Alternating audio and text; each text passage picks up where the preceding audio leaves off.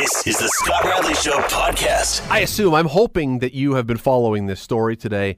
Hopefully you caught a bit of it this morning on Bill Kelly. If not, you're going to catch up right now.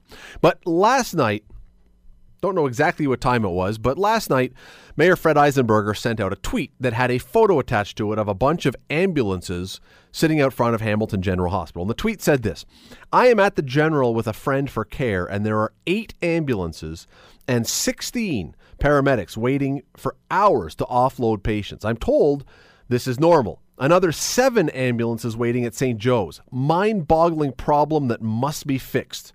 And he sent that tweet and directed it to Rob McIsaac, who's the head of Hamilton Health Sciences, and Kathleen Wynne, who I'm sure you know who that is. Well, if this is the problem as described, and it sounds like it certainly is, there must be a reason for this to be a problem. The mayor, again on Bill's show and through his other comments, because he followed that up with a number of different and other Twitter posts, the mayor has outlined that it exists. Why does it exist? Mike Sanderson is Hamilton's Chief of Emergency Services. He joins me now. Mike, thanks for doing this tonight. Appreciate the call, Scott. Thanks for inviting me.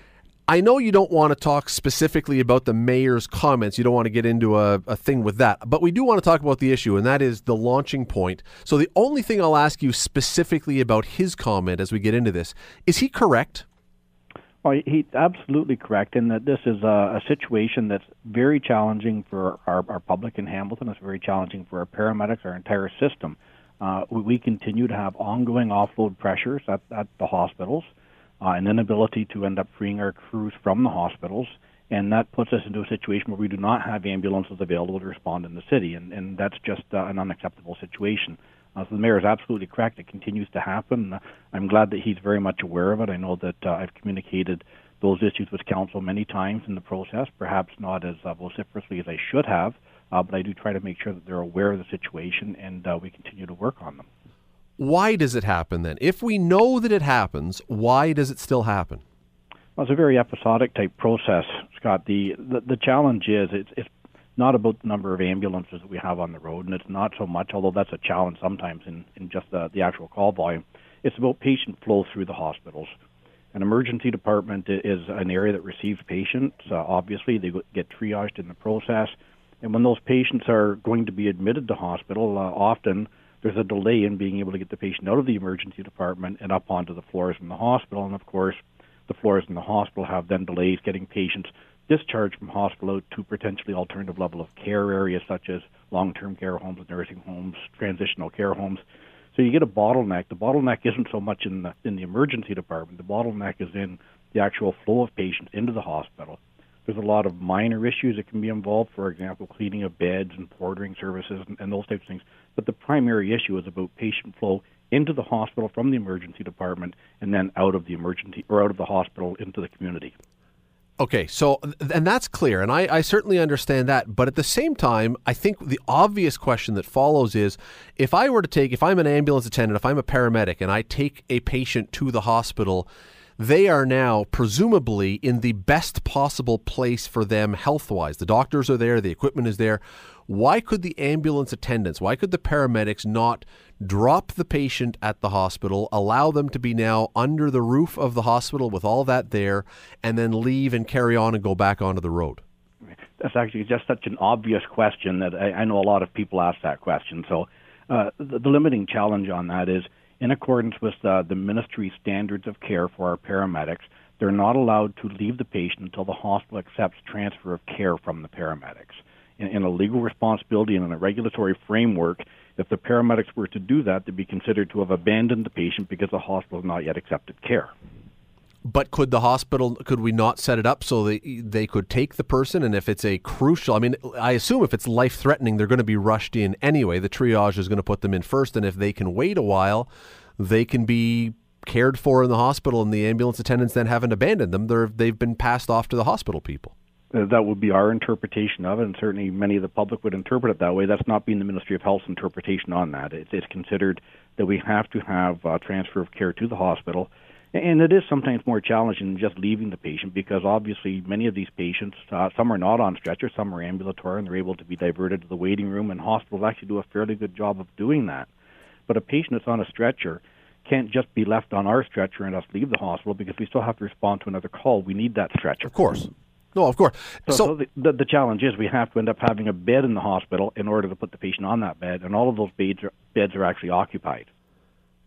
I'm honestly not trying to be sarcastic or facetious, but could we not just buy a whole bunch more stretchers just for the triage to be able to leave people there?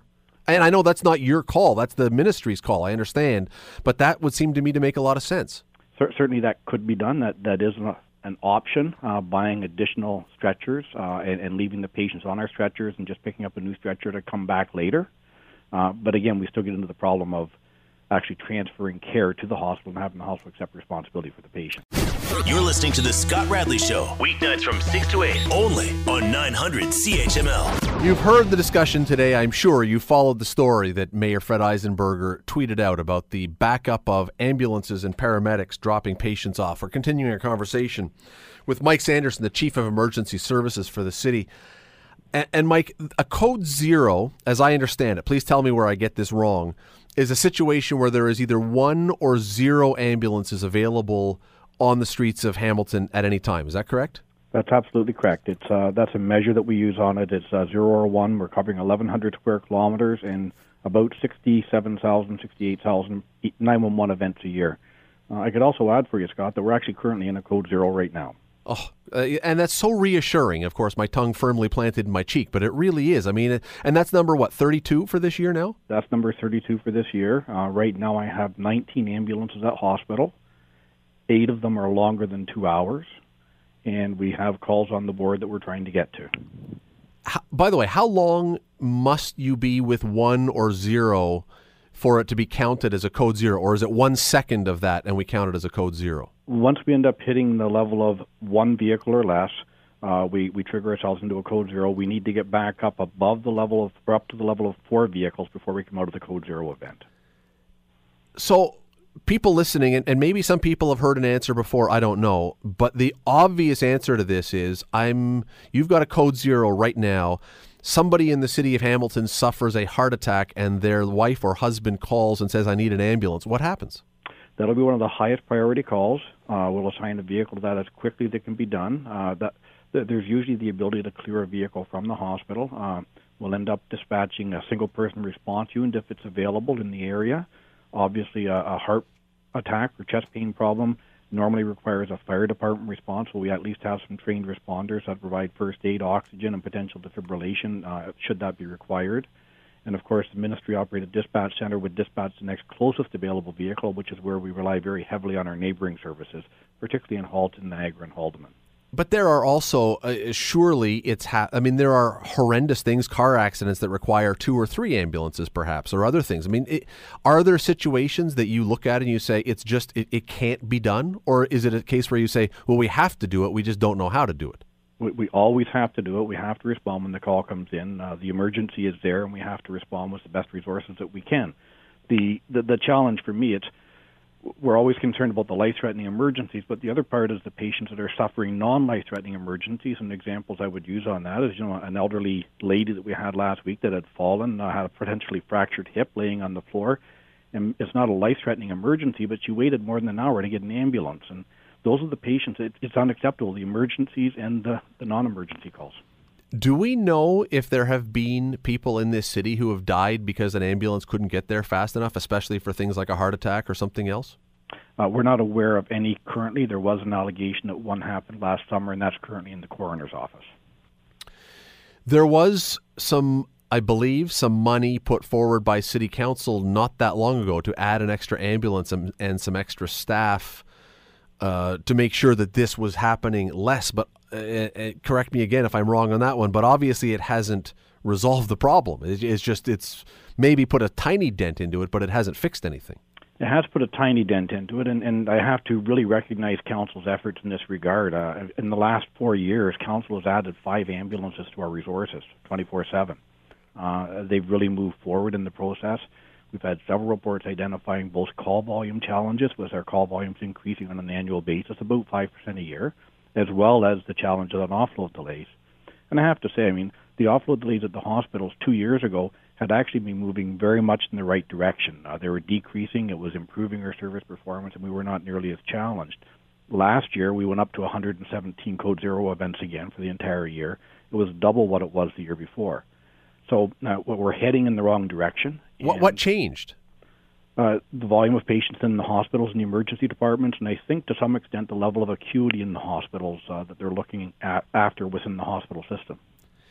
And I'm guessing that because we're an aging population, there's no reason to think that there's going to be fewer calls going forward. We would expect the calls are going to be the same or higher. Absolutely. Are there any other cities, by the way, that deal with this same kind of thing? Are we unique? Well, I think that we have the most significant problem from all of the peer comparatives that I talk to. Other cities do report Code Zero events. I'm familiar with them in Ottawa. I'm familiar in London, Middlesex. Certainly they've happened in other areas. Toronto has that happen very infrequently. But our hospitals and our coverage area is probably the most challenging one in the province in terms of the impact. And who's responsible? The city has put money into this, but health is a provincial responsibility, correct? That's correct. So this would be a provincial thing, a provincial responsibility to look at this and try and fix it.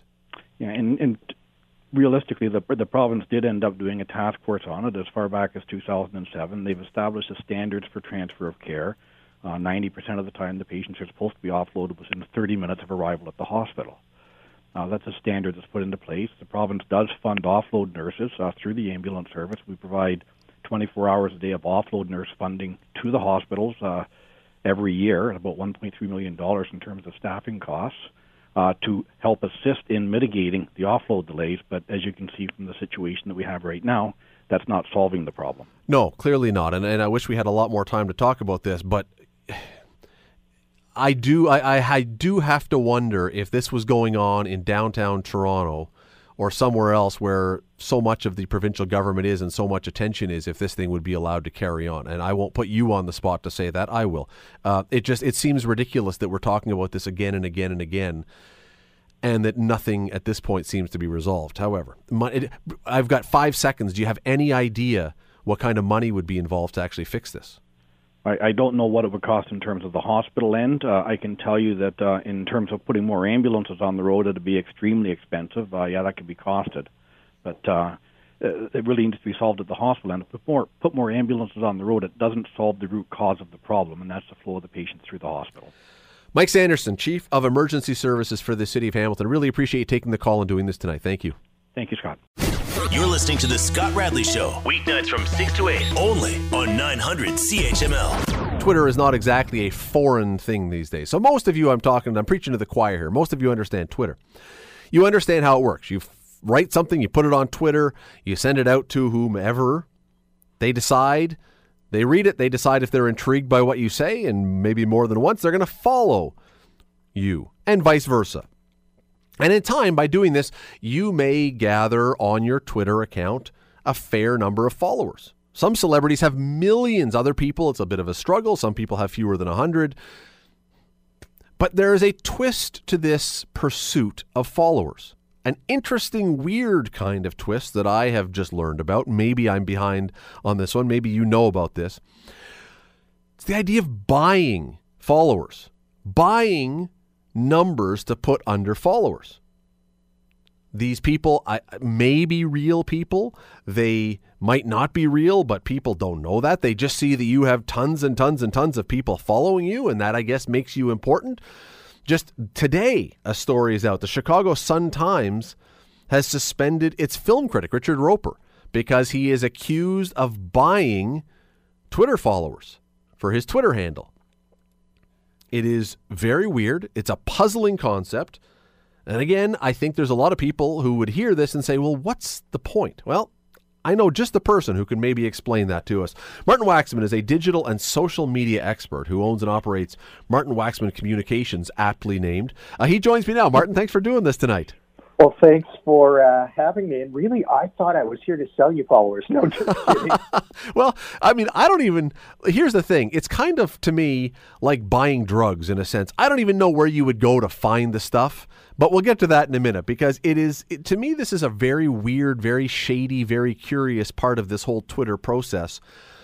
Why would I want to spend money? And presumably, I'm guessing, significant money. Why would I want to spend money to suddenly have people following me who may not even be real? What's the point? Well, first of all, you shouldn't do that. I mean, you just shouldn't do that. In the same way, you shouldn't lie to people, because essentially it's a lie.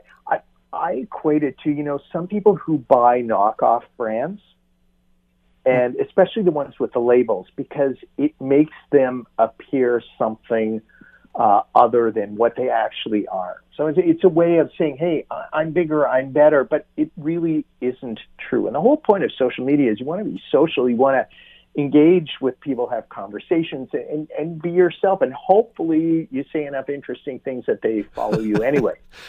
But what's really puzzling about this to me, and what made me laugh when I first was reading about this, it's one thing to find, let's say you were buying 50,000 Twitter followers. If I find 50,000 people who actually exist out there, and without them really knowing, you've hacked into their account and forced their accounts onto my feed. So at least there are actual people seeing what I'm writing.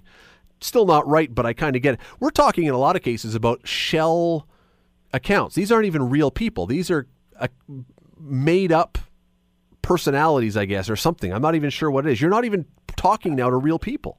No, you're not. And in fact, a lot of times they're bots. So they're just like programs that are there to follow you in hopes that you would follow them back, and then they start retweeting things from people who have paid for them. So they're not even real. The New York Times, I mean, you mentioned the Chicago Tribune. New York Times had a great cover story or front page story on the weekend about it, and about this company called Devumi that sells followers. I hadn't heard of them before. I did check out their website, and I noticed that their Twitter feed has been suspended. So clearly, Twitter took that New York Times piece to heart. It's one of those things where you're buying these fake, and in many cases, just bot-operated or computer-operated accounts, just to appear as if you have more influence, you're more credible, you're more popular. Is that what it is? Because I couldn't figure out if this was simply an ego thing or if there actually is potentially a financial benefit to you. I think it is an ego thing, and I think there also can be a financial benefit. Or certainly, you know, if you're an online influencer and you get paid based on the number of so-called followers you have.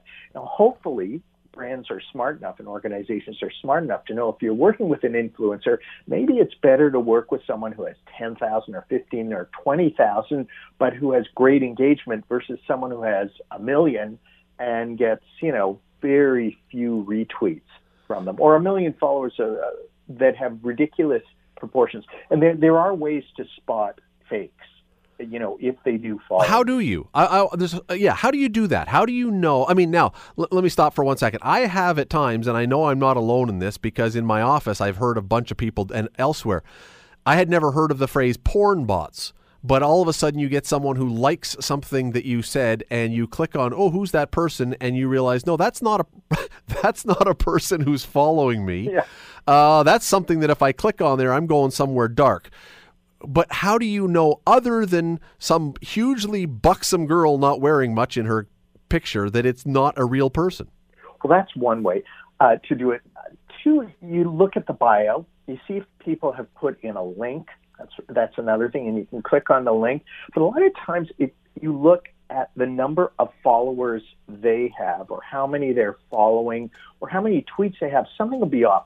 So if someone or something follows me and has 50,000 followers and is following another 60,000 people, but has only tweeted 1,000 times. If that person isn't a celebrity, you think to yourself, why would all these people be subscribing to that account?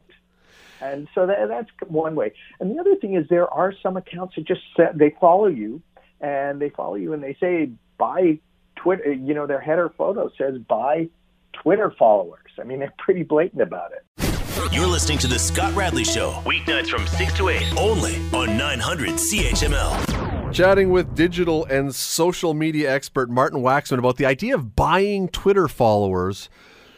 And Martin, we were talking just before the break about the idea of somehow whether this could be monetized. Now, if you get enough YouTube views, for example, a video, you can monetize that and make money. There are people making decent money, good money, really good money on YouTube right now. I just don't understand. Is there a way to do the same with Twitter?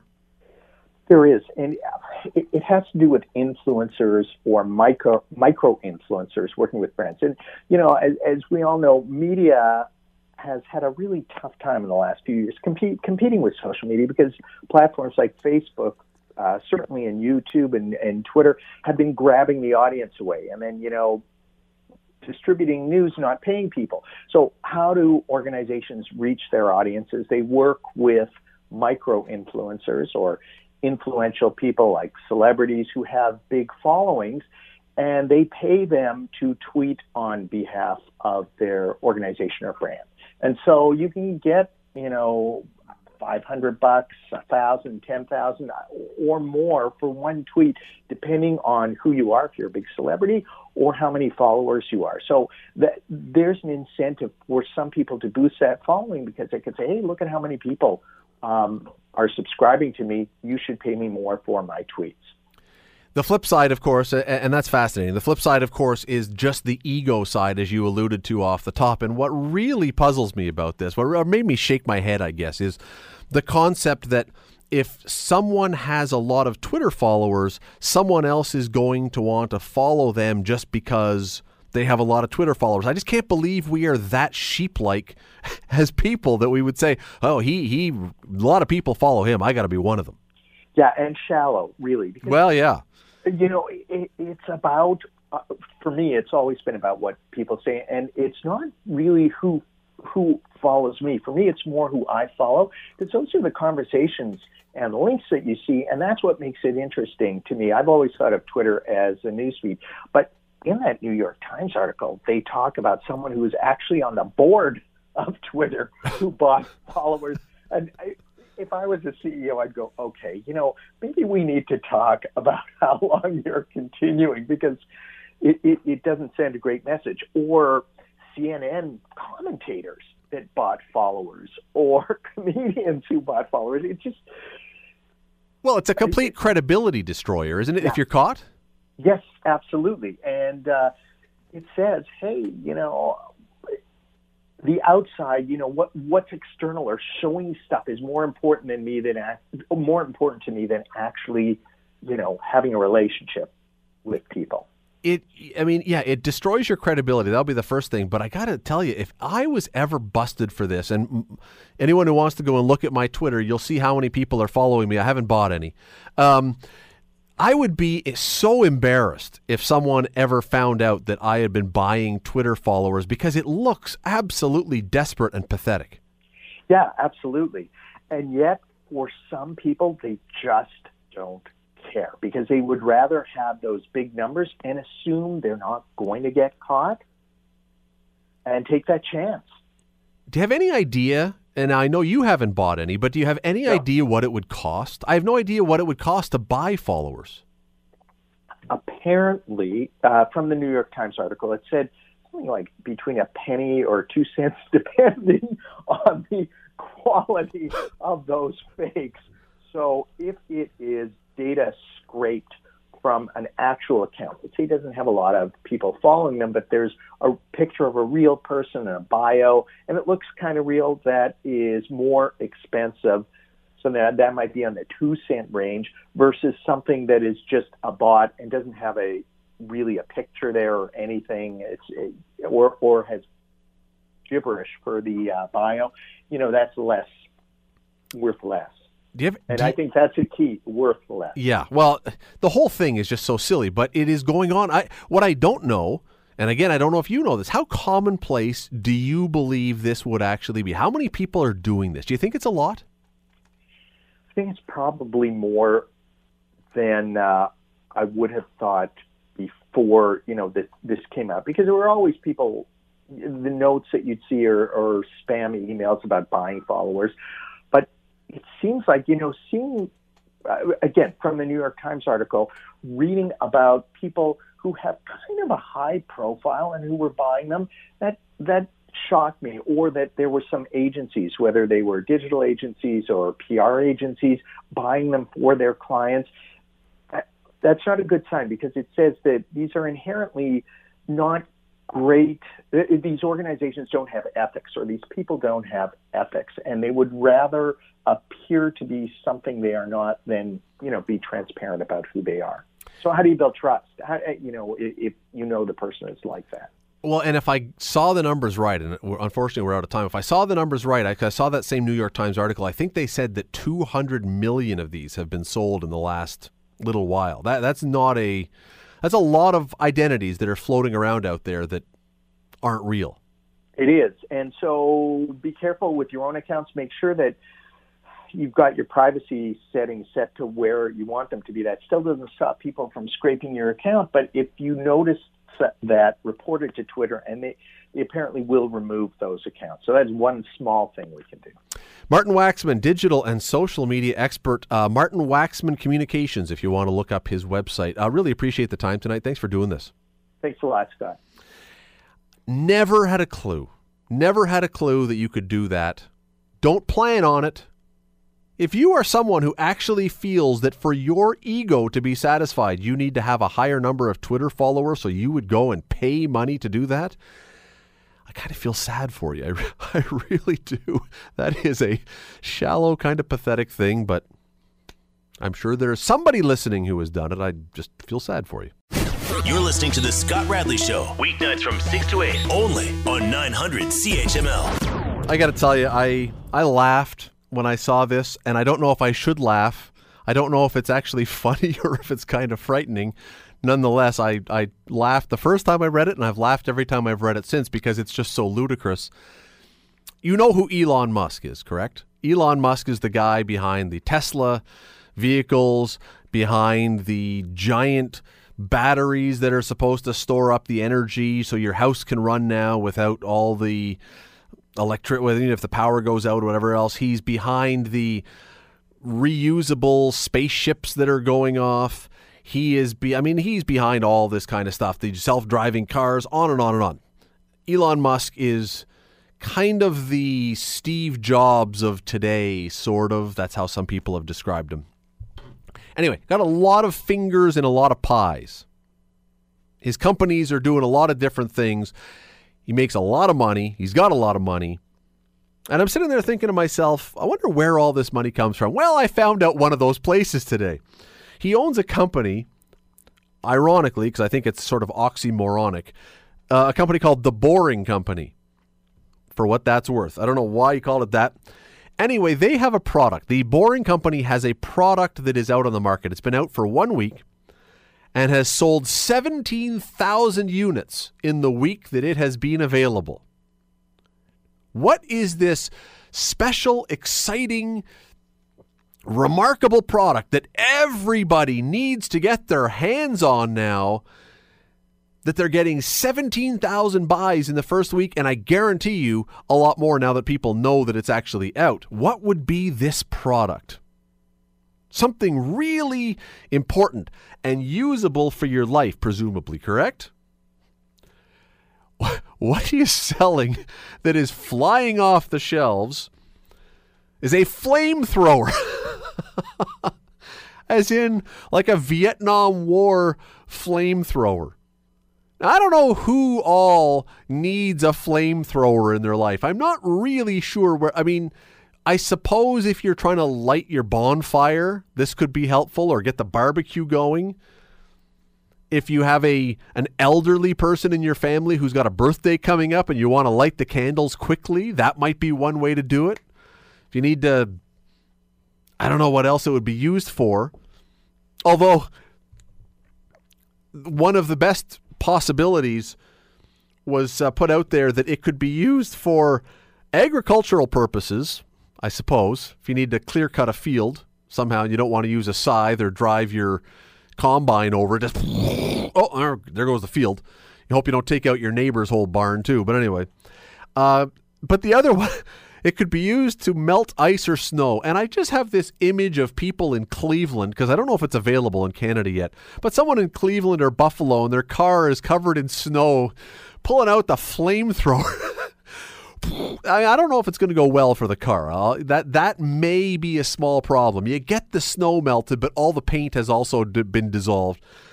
But 17,000 people so far, 10,000 in just 2 days, but 17,000 people have bought a portable, well, they're all portable, a portable flamethrower. It looks like a gun.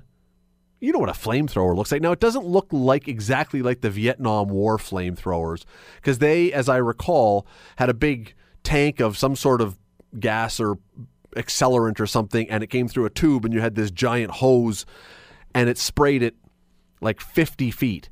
This is a little bit lower key than that. It looks almost like a bit of a giant water gun, because it's got everything in the gun, but it looks like a gun. It doesn't apparently fall into gun definition because no projectile leaves the barrel unless you count a 10-foot spray of fire as a projectile. But this one just catches me off guard. Of all the things that Elon Musk and his people are creating and coming up with, and they're sitting in the office and they're saying, okay, what are we going to invent today? What are we going to create today that's going to change the world? Okay, we've got the self-driving car. That's good. We've got the battery car. That's great. We've got batteries that will power your house for hours upon hours upon hours and save you having to use electricity in peak times. Oh, that's a really good one. Yeah, that's good. We've got super solar-powered roof units to collect that. Oh, that's a good one. What else can we do? Oh, we got spaceships. Oh, yeah, reusable, recyclable spaceships that can go to up to space and then land and come down and land vertically. That's really cool. What are we missing? What is really missing from the catalog? I know, a flamethrower. What are we going to do? What are people going to use it for? I don't know. I don't care. It's a flamethrower. That's the coolest thing ever. And all I can picture now is somewhere in the Ozarks, some dad giving his son his first flamethrower for his 9th birthday, saying, don't point it at your sister. What a strange thing to have on the market in 2018, a flamethrower. I'm thinking that when they remake, what was the story, A Christmas Story with the BB gun? When they remake that someday down the road, it won't be a BB gun, it will be a flamethrower that mom does not want you to have. Not because it's going to take out your eye, because it's going to burn down the entire neighborhood. You know, it's a different time for a different thing, but you can look it up, by the way. The Boring Company, just like it sounds, boring as in not interesting. The Boring Company, flamethrowers. I don't know how much they cost, but if you buy one, please bring one in. Bring it to the studio. We want to try it here without hopefully burning the whole studio down. We'll try. You're listening to The Scott Radley Show, weeknights from 6 to 8, only on 900 CHML. I didn't watch the Grammy Awards, but I did check in on the Grammy Awards. I did watch some of the highlights. I did read the stories about it. And there was a huge push on this year for Me Too, to wear white flowers, to be fighting for equality, to be fighting for women to be respected, to be fighting for women not to have to face sexual harassment and sexual assault. And is there a person alive, honestly, at this point who's not going to argue that those are good things? We can quibble, and we should quibble, perhaps, about some of the ways that the Me Too thing is happening, because I do have concerns about the fact that there are a lot of men in this now who have no way to defend themselves. But that's a quibble about specifics. The idea of women being protected, the idea of women being treated properly, the idea of women being treated with respect and not being treated as chattel and meat, those are good things that I think all of us, I would hope all of us would be in favor of. So the concept of a bunch of musicians getting together and pushing for that is a good thing. Trouble is, I can't bring myself to believe that the people who are the ones who are doing this are people who really have any platform or any pedestal or any reason to be the ones telling us, the rest of the unwashed general public, how to live. Because I gotta tell you, when you look at who are so many of the people who have been honored by the Grammys, either this year, last year, who are nominees, who are winners, and you look at how they speak about women, how they treat women, how they have acted towards women, even as some of the women the messages that they're giving off, I find it so hard to take what they say without being just turned inside out almost by trying to figure out how they can tell us how we should behave. Let me give you some examples. And I'm not going to be able, here's the tricky part about this. I can't actually, here's how rough it is. I can't actually read you or quote for you most of the lyrics because I would immediately be kicked off the air. The CRTC would have a hearing and there would be no more 900 CHML if I started reading these lyrics. I'm not being funny. I'm not being over the top. Some of what is being offered is so filthy that there's no possible way that I could read it on the air. Let me give you some examples. There was a guy who was nominated for a number of awards, Kendrick Lamar. Many of you are going to know the name. Some of you won't have a clue about the name. Again, I can't actually read for you some of the more obvious, more over-the-top, more unpleasant, more just blatantly sexist lyrics that he offered up. I can't do it for you. I wish I could, only to illustrate the point. But I'm looking at a list in front of me of different songs and different lyrics. And, you know, if you're going to have a Grammy Awards and you're going to say we are all about equality and treating women with respect and not treating women as sexual objects, and you nominate this guy with the lyrics that he's offering up, you can't make the case. You cannot make the case that you are serious about this. It is absolutely impossible. There's another guy who was nominated. Best rap album. Guy named Tyler the Creator. Now, some of you are going to know Tyler the Creator. Some of you will have kids or grandkids who will know Tyler the Creator. If I couldn't read you any of Kendrick Lamar's lyrics, well, there's no hope in the world I can read you Tyler the Creator's lyrics. If you are really adventurous, if you really, really want to know what I'm talking about, and you're not at work so that the IT department is not going to come up and look at your computer and find out what you're looking at, the song is called Tron Cat, T-R-O-N, Tron, like the movie, the old Disney movie, Tron, Tron Cat. It's got some problems in it.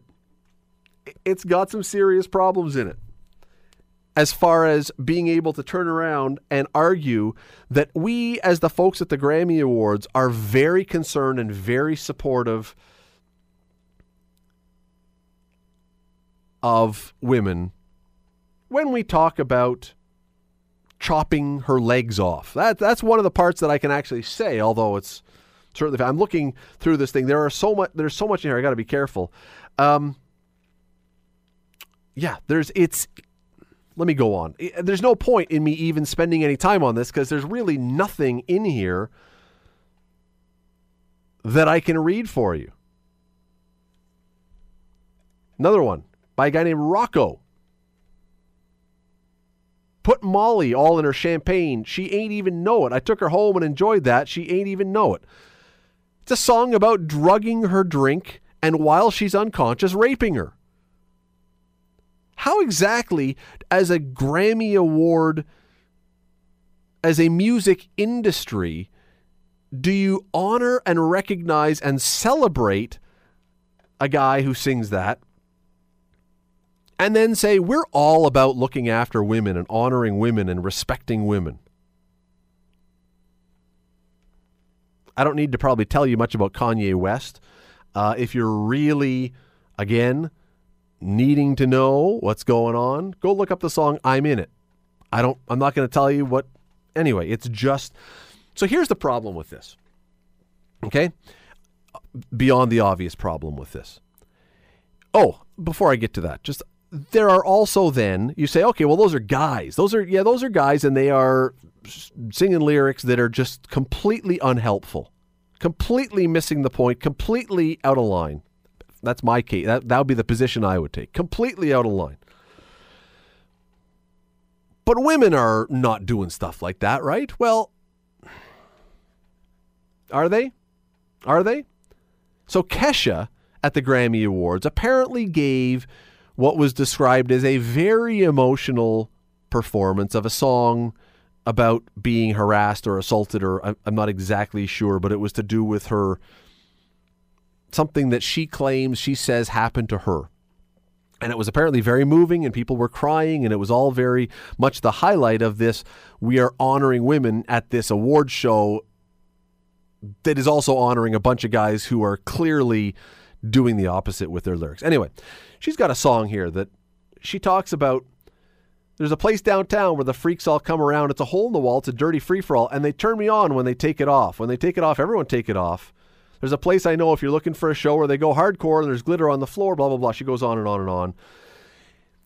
Point of this is there are women also who by their actions are not, they're allowed to do what they want. This is not a question where we're saying you may not, that we as misogynist men are telling you how to behave, how to dress, whatever else. Where this becomes so difficult, and this is the point of this whole thing, we are in the middle right now of a time in our society when there are many men who are being called on the carpet and exposed for misbehaviors, for treating women badly, for treating women like objects, for treating women like meat, for treating women in ways that they shouldn't be treated. But where... in some cases, where do these ideas come from? And it's not an excuse, but let's be honest about one thing. If you are a 14 or 13 or 15-year-old teenage boy, or teenage girl for that matter, but teenage boy specifically, and you spend, and the New York Times did a piece a while back that did a study and found that most teenagers in North America are spending roughly 2.5 hours a day listening to their music. You're spending 2.5 hours a day being exposed in many cases to songs, to artists, to performances that tell you this stuff. And then you tune into an award show or something else and you've got Miley Cyrus twerking and grinding and whatever. And I'm not trying to be a prude. Again, that's entirely Miley Cyrus's determination or decision if she wants to do this. And you've got Kesha in most of her videos, the one who is up there now singing about stuff that is making the case, but in her videos, so much, almost entirely, well, not entirely, that's too much of a statement. So much of it, of the music industry, is so heavily sexualized. So you're now a 13, a 14, a 15-year-old teenage boy who is exposed day after day after day to this. And your mom or your dad tells you how you're supposed to treat women. But you're like, come on, yeah, I get it, Mom, I get it. But you listen then to your heroes, and they're telling you a completely different story. They are telling you a completely different story about how women should be treated, want to be treated. I won't use the word deserve to be treated, but some might say that that's the message that's being sent.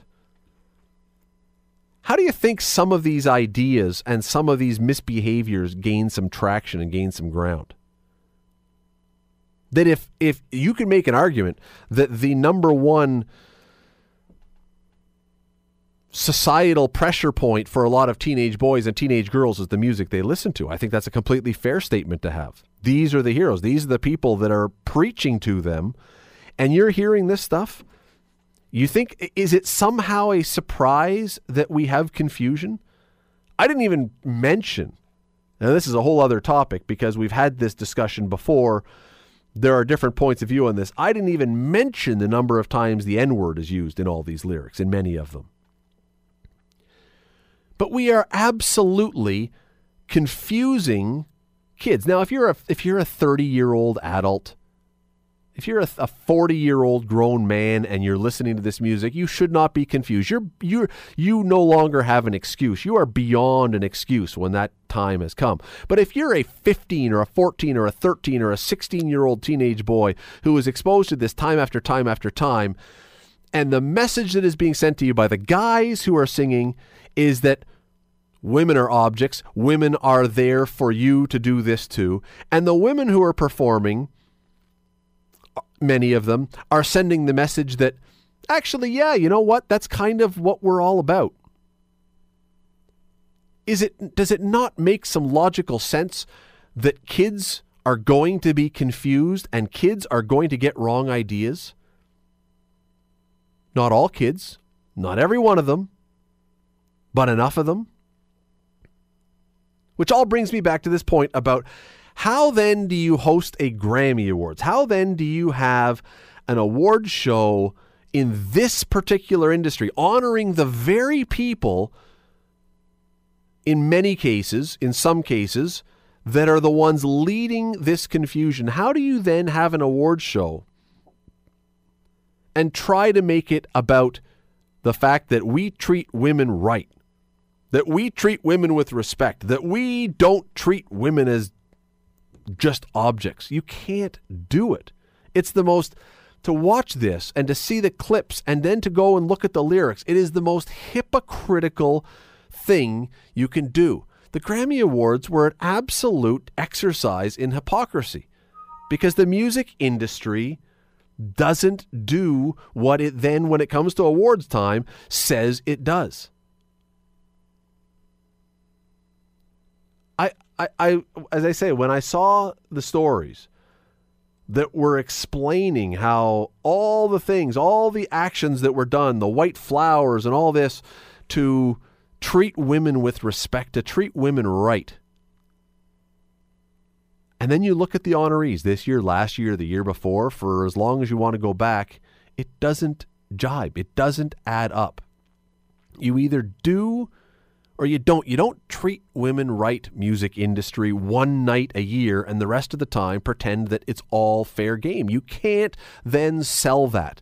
Anybody who was watching this, that actually was watching these awards and saying, man, those music industry people, boy, they're doing good things. Go look at the lyrics. I'm sorry, go look at the lyrics. And I am not, believe me, I am not an old prudish guy who goes, everything in music is evil and bad. No, that's not the case at all. But if you're going to have an awards show that is arguing for this, probably the people you're honoring shouldn't be the same people who are causing part of the problem. That's all I'm saying. If you're going to have an award show or some event and you're going to tell people this is what we are all about, probably prune out the ones who, when you then listen to their music an hour after the show is over, you don't go, huh, well, that's an interesting conundrum. Or watch their performances and go, huh, I thought they just said that women weren't to be treated as objects, but then what about that? I don't think it's, I honestly, I don't think it's too much to suggest that perhaps if we're asking every other part of society to act differently and act more responsibly and act better towards women, I don't think it's too much to suggest that perhaps it should happen here too, because there are kids who will listen to this, who become, I am convinced, who listen to this and are confused by this, and the lessons they learn, because they do learn, don't for a second think you don't learn lessons from music, or you don't pick up stuff from music, or you don't get behavioral guidance from the entertainment industry. You absolutely do.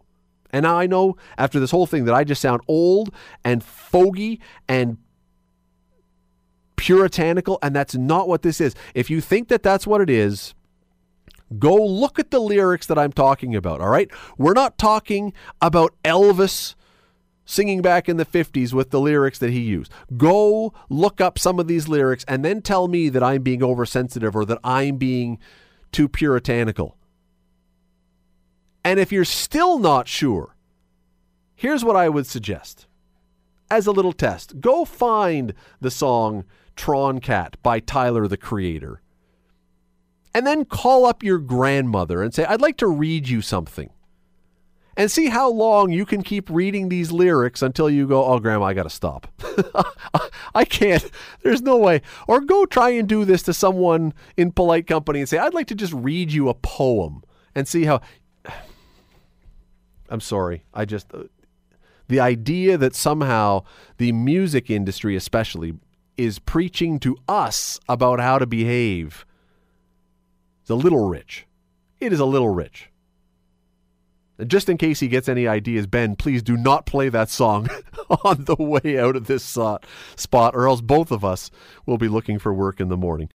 The Scott Radley Show. The Scott Radley Show. Weeknights from 6 to 8 on 900 CHML.